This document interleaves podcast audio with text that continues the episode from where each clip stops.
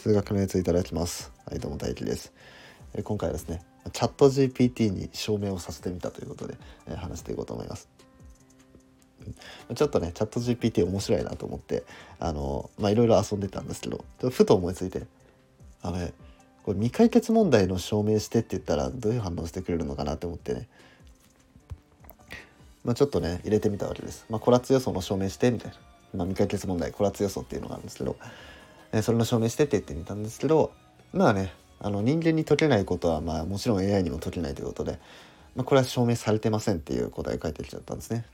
うん、じゃああじゃあ証明されてる問題を、えー、出したらまずこれを証明されてる命題を証明してって言ったらこれ証明出してくれるんじゃないかっていうことで、まあ、ちょっと思ったわけですよ。でもあんまり簡単すぎる証明だとまあなんかその普通にねその証明が出てきそうで面白くないんで、まあ、ちょっと難しい証明をねあの出してほしいということで今回は円周率が無理数であることをね、まあ、ちょっと証明してもらいました。うん、あの正確には円周率証明してって言ったらチャット GPT さんがバーって書いて出してくれたんでねでねこれのね あの書いたのがねすごいツッコミどころ満載なんでねあのこれを読んでいこうと思います。はいじゃあいきますよ。円周率が無理数であることを証明するにはまず円周率が有理数であると仮定しその仮定に矛盾することを導き出します。ああいいですね。まあ大体無理数であることの証明は、まあ、これが、まあ、ひな形というか、うん、入り法ですね。有理数であると仮定したら矛盾するっていうのが、まあ、基本的な無理数の証明だと。円周率が有理数であると仮定すると円周率を分数で表すことができますつまり円周イコール円周率イコール9分の p で p と9は整数で、えー、分母が0でないつまり9が0でないというふうに表せると、はい、この時円の周長、まあ、つまり円周の長さですね円周の長さは 2πr ですと、はい、で半径が1の場合は 2π となります、まあ、r に1を代入してから 2π になる で従って円周率は 2π の値を表します。なんでって なんで勝手に円周率2倍したのを円周率としたのってこれちょっとよくわかんないですね。うん、さらに有理数9分の p を代入すると 2π イコール9分の p となりますと。これどこに何を代入してるのか全然わかんないですけど、まあ、何はわかるか。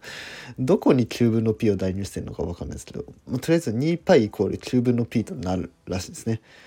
はい、一番最初に円周率イコール9分の p っていうふうにやってるのに 2π イコール9分の p っていうねおかしなことになってますねもうこの時点でね。うんはい、でこの式を、えー、9で、えー、両辺をかけると 2π9 イコール p となります。 まあそうですね 2π イコール9分の p っていう等式が成り立つんだったら、えー、9を両辺にかけて 2π9 イコール p となると。まあ、この式変形はいいと。はい、でここで左辺の 2π9 は整数であり右辺の p も整数ですと。うん、2π9 は、まあ、πを9分の p としてるんで、まあ、整数ですね。で右辺の p ももちろん整数です。 つまり有理数9分の p を用いた円周率の表現において p は整数で表されることになります。はうん。まあ p はもともと整数だからね別に 改めて言われなくてもどういうことなんだろうな。うん、p は整数であるっていう前提から結論として p は整数であるっていうことを導き出したんですがね。うんはい、しかししかしということはね、まあなんか矛盾点が出てきたんでしょう。円の面積の公式により、円周率は正確に表現することはできません。はあ 円の面積の公式により円周率は正確に表現することはできません。したがって円周率は有理数で表すことができないことになり仮定に矛盾が生じます。はあ矛盾が生じたらしいです どういう矛盾が生じたのか全然わかんないですけどとりあえず矛盾が生じたらしいです。はい、つまり円周率が有理数である有理数で表すことができない無理数であることが証明されます。このように円周率が無理数であることは代数的に証明することができます。これ代数的な証明だったんですか？まあ一応、まあ、文字使ってるから代数的ではあるけどう んこれはちょっと証明としては罰ですね。俺が数学の教師で円周率が無理数であることを証明しなさいっていういう問題にこの回答を出されたらさすがに罰をつけますね。おかしいですもんね、うん、円周率を9分の p としたのになぜか急にねあの倍にしたものをね9分の p とすると、うん、よくわかんないですね。それもよくわかんないし、えー、p が整数であるっていう前提から p が整数であるっていう結論を得たと、うん、前提をそのまま結論にしちゃダメだろと、うん。で最後これ円の面積の公式により円周率は正確に表現することはできません。これはどういうことですか？これはどどういうことですか？面積の公式、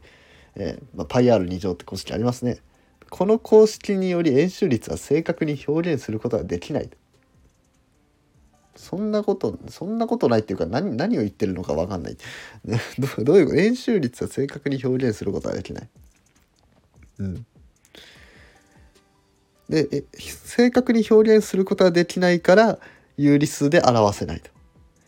だからここに矛盾が起こると。まあこの証明はちょっとひどいですね。うん本当にひどい。あの実際にねその円周率が無理数であることを、まあ、証明しようとすると、まあ、ちょっとね皆さんググってもらえれば分かると思うんですけどあれなんですよ。まず円周率を、まあ、a 分の b みたいな、まあ、p 分の q みたいな、まあ、そういうふうに分数に表せたとするっていう、まあ、過程は一緒なんですけどそれを使って、まあ、ある関数を考えてで、まあ、その関数をなんか微分したり積分したりみたいななんかいろいろいろいろ作業やると、うん、なんか本当は0から1の間しか取らないのにあのなぜかこの値が整数になっちゃう2になっちゃうみたいな。0から1の値を取るはずなのに2になっちゃうみたいな。まあニュアンスとしてはですね、うん、そんな感じになって矛盾が生じてじゃあこれなんで矛盾だったかっていうと最初の A 分の B っていうふうにしたのが間違いだったよねっていう証明の仕方なんですよ。だけどねまあその関数の文字もね一個も出てきてないですしねあの微分の形も出てきてないっていうことでねあのやっぱまだチャット GPT は、まあ、発展途上っていう感じなんですかね。なんか新しく GPT-4 っていうのも出たらしいんですけど、うんまあ、こっちはなんか有料、うん、月額だったっけ、うん、みたいなの払わなきゃいけないんでまあ俺はねあの無料で楽しみたいんでチャット GPT 頼んでるんで、まあ、そのチャット GPT そう GPT-4 で無理数の証明したらどうなるかちょそれは分かんないですけどチャット GPT に無理数の証明円周率が無理数であることを証明させると、まあ、こんなねあのグダグダな結果が出てくるというあの検証結果でした。はい、というわけでいいねやフォローなどお待ちしております。それではごちそうさまでした。